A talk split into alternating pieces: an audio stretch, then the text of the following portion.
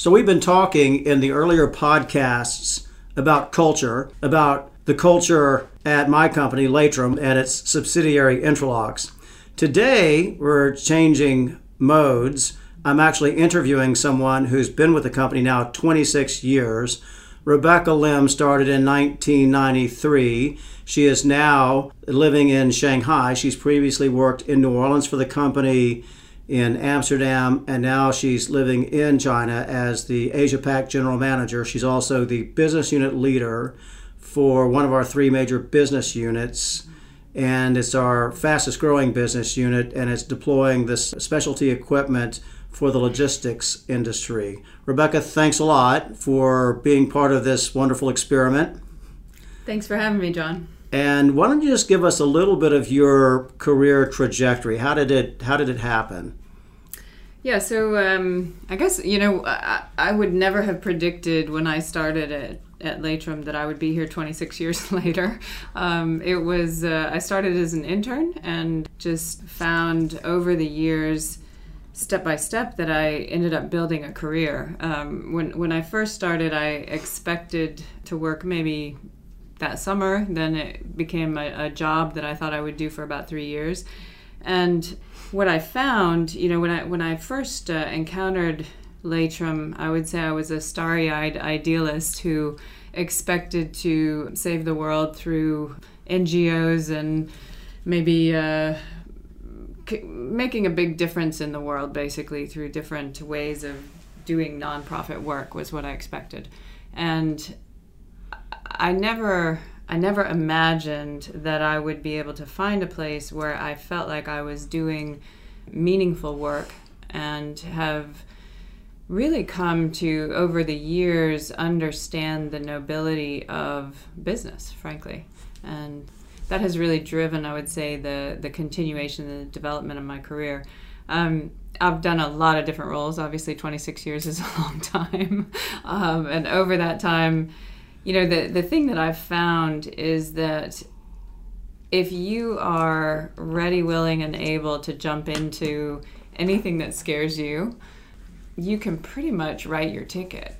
So that's been uh, that's been sort of my mo. Is if it if it looks scary and I'm not sure how to do it, then let me try that out. And uh, I've been very fortunate that people at Intralox and Laitram have taken a chance on me all those years and let me let me jump into things that I didn't know enough about before I started, and let me learn along the way. And um, and yeah, find a very fulfilling, but also hopefully contribute along the way. Rebecca, for several years, you've been in what I'll call senior management for quite some time now, and one of your previous jobs at a pretty senior level was managing the people who do our cultural training. What were you trying to achieve when you were doing that? What did you have conviction about? How, did, how were you thinking about success? Uh, so to, to answer that question, I guess I'd start with saying the the culture is the reason I'm still here 26 years later, and so I am passionate about the culture at Intralox, and I believe that it is what has made the company successful, and it is what keeps and attracts people who have the kind of talent and the kind of shared values, who can really make a difference, and so the reason I got into even managing that area of responsibility was because I'm so passionate about it and because it is it is the thing that drives me and that keeps me at the company. So one of the things that I saw was as we began to grow, we it became harder and harder to preserve culture. And so uh, when you start with a, a, small group of like-minded people around a particular set of values, it, it, can be pretty easy to drive culture throughout the organization. You can be assured of consistency in decision making and behaviors, all sorts of things. But as we started to grow and become more global, that's harder and harder to preserve. And so one of one of my passions was I want this company to become a billion dollar company and still have this amazing culture that makes us so special and so unique. So, my objective really, when I first started out with that, and there were only a couple of us in that game at that point, was to try to facilitate discussions around the values, the culture, and how we implement it so that it would uh, proliferate throughout the organization and really be something that we kept no matter where you went in the world. You could go to Melbourne, you could go to Brazil, you could go to China, you could go to Amsterdam, and it's the same. You have the same set of values. You can rely on the same thing everywhere you go. Rebecca, you and I have worked together for a long time. I think you and I could finish a lot of each other's sentences when we talk about culture. But if you could pretend that away, I've just landed from Mars, I keep hearing about culture. What exactly, how would you explain the Laitram or the Intralox culture quickly to someone who didn't have the sort of immersion in it that you and I have had? So that's a it's an interesting question, John. I think um, because we do try to do that so often.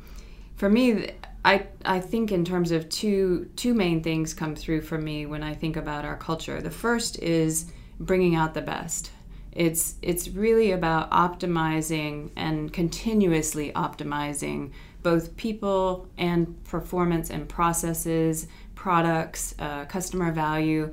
It's it's really about bringing out the best, and for me, that's that's just a personal passion. So that's one of the things I love about our culture. The other word that I always use to describe Intralox, and this is fundamental to our culture, is integrity.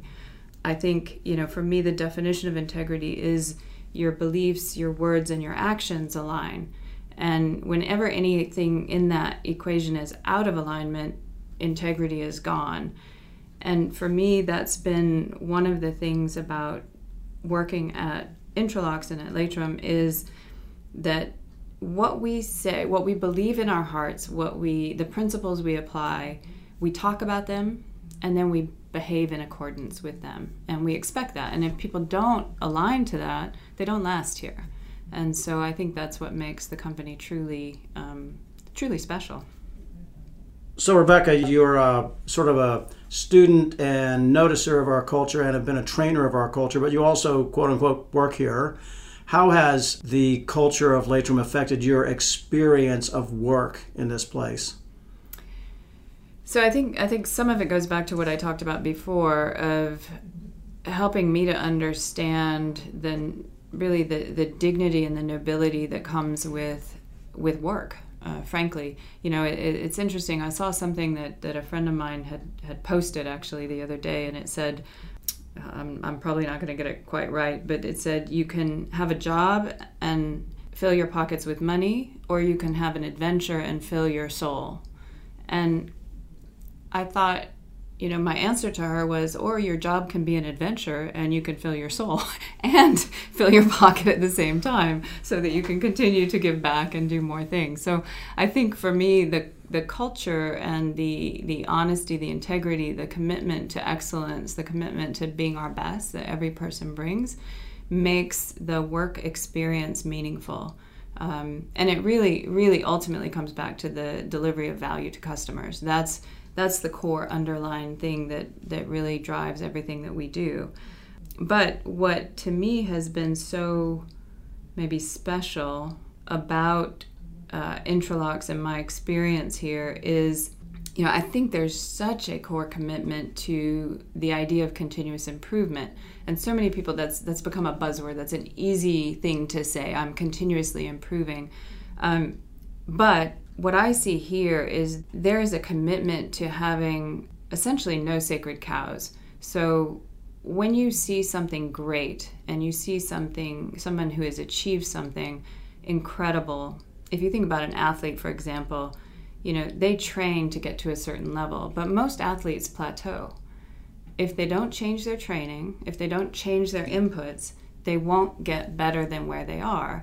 And that's the same is true with a company, right? We, we can very easily get complacent with being very good or being great, even. Uh, but we know that what will get us to the next level will not be what got us here.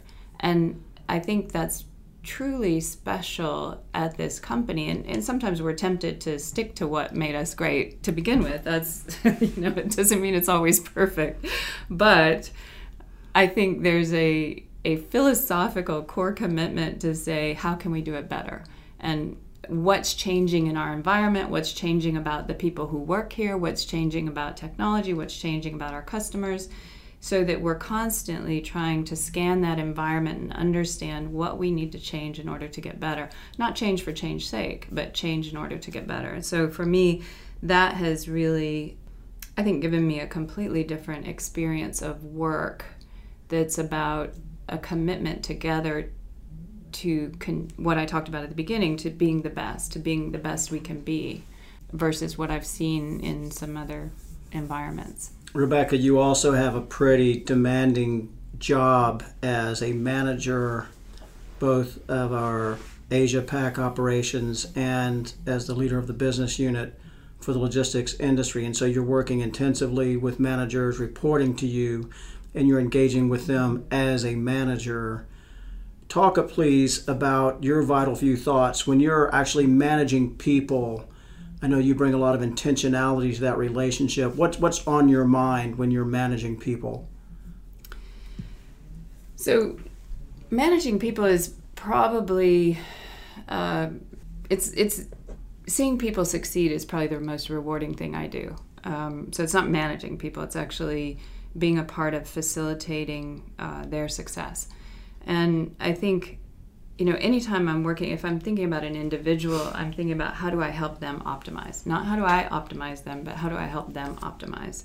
And to me, that means optimize their skill sets, optimize their contributions, optimize their happiness, their satisfaction with what they're doing. And so, to me, happiness actually comes from doing something that's meaningful to you. So, it, a lot of that facilitation has to do with helping people figure out how to be as effective and as efficient as possible in a place that makes them uh, truly joyful, right? That they really get a charge from, and and and so being able to serve as a mirror and you know do the things that good coaches do, I think that's probably maybe it sounds a little soft, but that's basically what what I do. I think if I'm looking at kind of how I how I really engage with my teams and people, I also look at how do we optimize the team itself, the who's working together, the chemistry, the skill sets, the all of that. Um, and then when I look at my total team, I'm I'm always looking for a successor, and maybe that's because I have ADD and I can't stay in a job very long. But um, I uh, yeah, I'm I'm always looking for the next thing that's going to challenge me, and I assume most um, highly motivated people are as well. And so, constantly am looking at who can take over next, but who can take this further than I was able to. So that that's what I'm looking for is a skill set that can be better than mine in whatever space it is that I'm working. So for anyone listening, Rebecca said she this that what she's saying may sound a little soft. I'll just tell you that her teams get very amazing results by any objective measure. So that softness is not at war with uh, outcomes in, in, a pretty demanding environment. But Rebecca, I know uh, of one person who specifically asked to work for you because of that intentionality you bring to growing people, and lo and behold, that person became one of your successors, right, in yep. one, one of your prior uh, engagement. So that may that seems like a an interesting cycle how that comes full circle. What kind of person are you excited about having work with you? What kind of person do you get the most excited in investing in in the way that you just talked about? Because I bet you don't see all people as equally good candidates for that. True. Yeah. You know, I think I think the fundamental is they have to be pretty committed um, and make use of that investment. So I don't start off investing everything in a person, right? I, I, I, start by investing a little bit. I put I put some time in. I may give some feedback, and then I see what do they do with that. Uh, and and the people who get more from me, much more investment. I'm, I manage everybody, of course, but when you're really going to invest and spend time on somebody, it's the people who uh, take that investment and multiply it and do something more with it. And who are hungry, you know, hungry to learn. I think, you know, I like somebody who's putting pressure on me to be better as a manager. Um, the person you referenced before, I felt kind of intimidated, you know, when when it was sort of, but I'm going to expect a lot from you, and and that was great because it it pushed me to always be at my best. So Rebecca, just to make sure everybody understands, you're talking about someone who wanted to report to you but also said, I'm asking a lot from you as a manager. That's right. And that sort of raised your expectations of yourself and raised your game. Yep. Absolutely. That's interesting. And I love that. I, I like to work with people who make me better. Um, I believe right now I'm working with mostly people that are smarter than me and they push me. And so I really feel very, very fortunate with that. If you think about the characteristics, though, you asked what kind of person am I excited about managing? I think some of the characteristics that I see in people that I really enjoy working with are one, they're they tend to be very open, very kind of honest, and we use the word introspective, but it's it's an openness to feedback. It's an openness to their environment, to seeing what's going on, to other colleagues. Um, they tend to be curious, um, always kind of asking questions and how is that working? What's next? How, what else could we be doing? How could we think about this differently? So they're always curious. They tend to be hard workers. um, they also uh, use their intelligence. So by that I mean, you know, there are a lot of smart people in the world, but not not a lot of people actually take that intelligence and apply it consciously. And so I'm I'm looking for people that actually are conscious about how they're using their skill set, their intelligence. I like working with people that are humble, that are fun. I think, you know, if you can't laugh, it's, you know, that's makes it really hard and people who are willing to you know willing to take risk and willing to throw themselves into something that they don't maybe completely know the answers to but just willing to do their best give it a shot they have confidence um, so. Rebecca what's the coolest thing your team is working on right now so it's it's hard to pick one thing. I think our team is uh, is is has a lot of a lot of different ideas and a lot of especially in the technology realm. If you look at uh, LMH, which is the logistics business unit, but one of the one of the products we're working on right now that's pretty darn cool is uh, is this what we call the smart singulator and it has the potential i would say to really revolutionize the way that logistics companies so companies like fedex and ups are thinking about their networks. E commerce is one of the fastest growing industries or segments in, in the world right now. Um, and there's just been a tsunami of investment going on.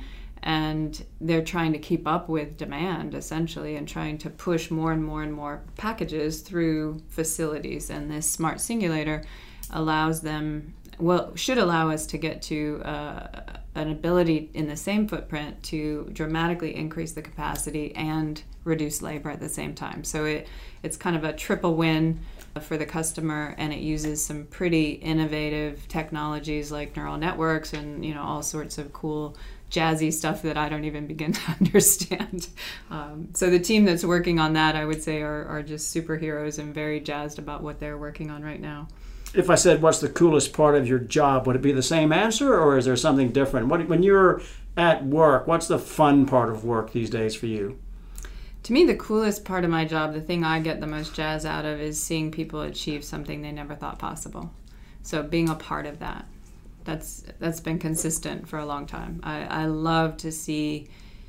I love to see us go beyond our expectations and to um, yeah, just to be a part of facilitating that for people. It's funny that that really is real. You know, I come in and out of that platform. I was in that platform in a prior career here mm-hmm. too, and you come back a couple years later and you see the number of people rallied around that technology and getting smarter as they work on it because you kind of have to. They really don't have an option to, to not grow if you're working on that platform and so it sucks in really talented people. You see them getting bigger, and that rejuvenates the technology yeah. too. It's just a beautiful cycle to watch. Yeah. I think that's what you're talking about. Absolutely, and and not just in that platform. I would say everywhere. So seeing, you know, in in prior some of my prior lives, seeing a team grow to levels that everybody was skeptical about, and um, now you know working with China to also see some of the young talent and leadership that's coming up uh, and and people who may not have envisioned themselves in the roles that they're in now really taking strong leadership positions because they know so much about what they're doing and they're passionate. So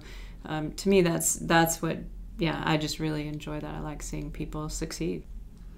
Rebecca who are you learning from? Whether it's a current mentor someone who's consciously mentoring you or just someone you're observing or just reading about who, who are you learning from these days so I, I've, this is a hard one for me to answer actually because I feel like I learn from everyone around me. I don't have, I would say right now, a specific mentor. I have some areas of study that I'm pursuing, uh, but it's not, and, and I'm I'm getting a lot from from people in that area. I, I learn a ton. I mentioned the strength of the team that I work with, and these are all people that report to me.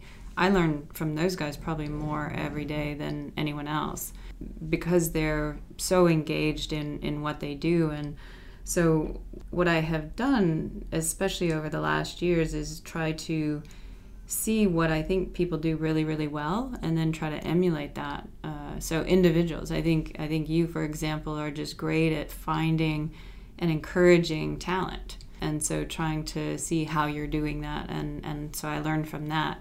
Um, we have another colleague in the management team that asks questions, really great question asker, and great at listening to the answers and then doing follow on questions. And I, I haven't always been good at that, so trying to learn that. So I, I try to pick up from, I don't have a specific mentor right now, I guess is the short answer.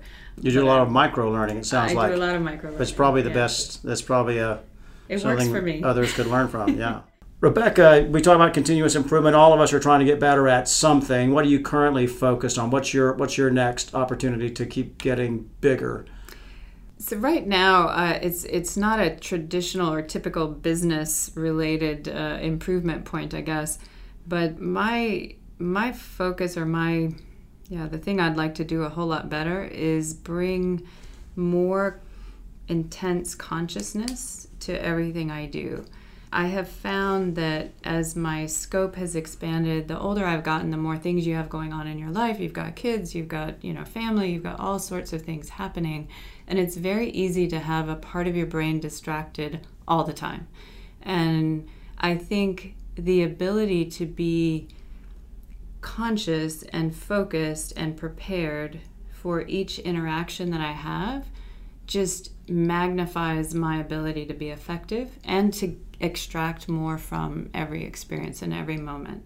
And so I'm trying to slow my monkey brain down and or quiet it, I suppose, make it stop talking altogether, and then be able to be intensely in the moment of what I'm doing and intensely with the people that I'm with. And so I find that with that, I leave every experience richer and more happier, I suppose, more fulfilled so yeah just trying to bring that that consciousness and and integrating creative thought into that consciousness as well.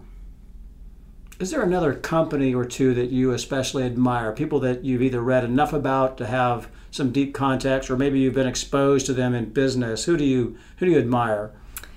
So I'll, I'll just mention one company that I think is is extraordinary is um, Alibaba. And Jack Ma is high on my list of people that I would love to meet and talk to.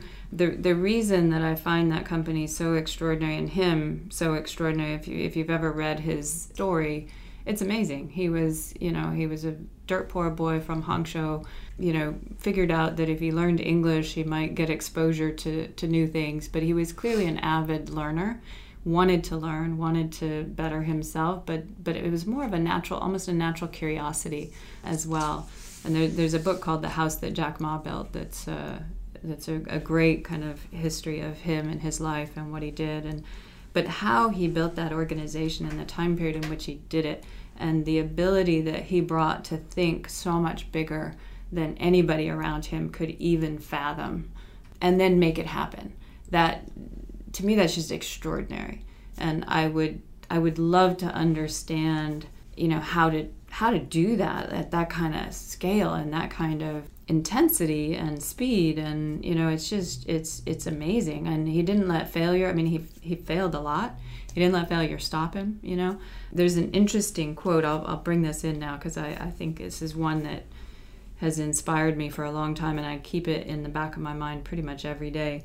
It's actually a winston churchill quote and it's failure is not fatal and success is not final it's the courage to continue that counts.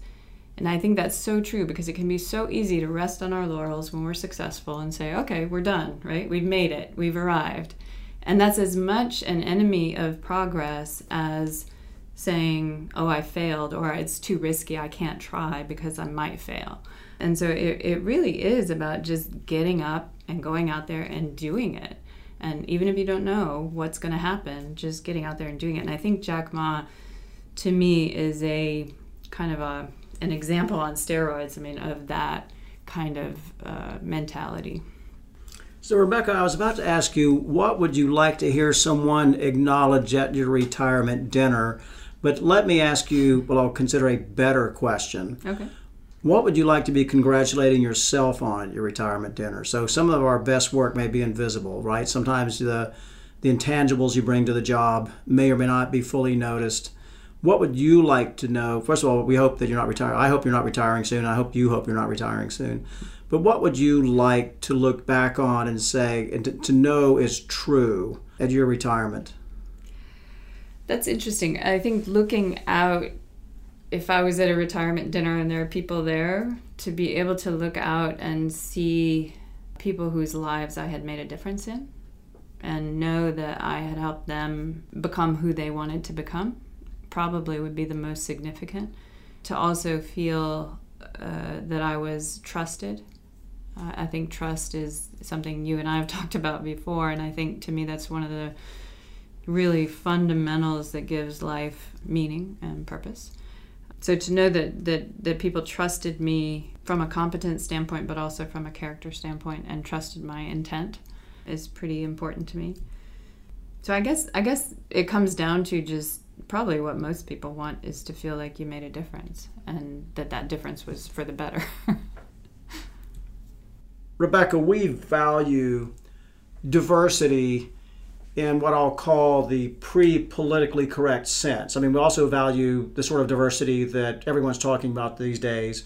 But even before that, we value lots of different temperaments and talents and, and mindsets in the company because we think it enriches us. What is it that you think we have to insist on, though, in terms of mindsets? What are the what are the like-mindednesses that we sort of have to insist on? Do you think? So I, I think the places that we have to be like minded is first the end game. We have to share a commitment to customer value. I think that is the end game. Uh, and sustained customer value because that's the way we continue to go. And I think the other thing is culture. So, what are the core values and the principles by which we make decisions? Those have to be the same. Otherwise you're constantly at cross purposes and you don't you don't get very far. I think in terms of diversity though we're looking for diversity of experience, diversity of perspective, diversity in terms of how people think about the how. So the the what is should be consistent, but the how there's a lot of different ways to get to our end game. And some of those may be better than others. And one of the things I've learned in the last years is that there's there's not one right way ever. And you really see that the right mix of the people, the process, and the maybe the tools they have can yield a result that you never would have expected had you tried that in some other context. And so to me that bringing that that diversity of thought and then empowering people to to try their diverse ideas can lead you to an end game that's just gets you there much quicker and, and much more powerfully, I think. So seeing as like it's part of too when you said i learn a lot from lots of people we called it micro learning the more diverse your population the more that's likely to happen absolutely yeah. yeah. and and bringing creativity into it as well that you know i think people that maybe studied art or studied you know history or something other than business may bring some of your most interesting ideas because they're actually coming from a completely different perspective Rebecca, thank you a ton. This was fantastic. Uh, anything else you'd like to, to say before we wrap? Uh, I don't think so. I uh, just really appreciate being here. I think it's been fun to talk about this, and um, you know, I guess I guess what I would say is my my personal motto. I'll leave you with this. It's uh, be kind, be brave, and seek truth.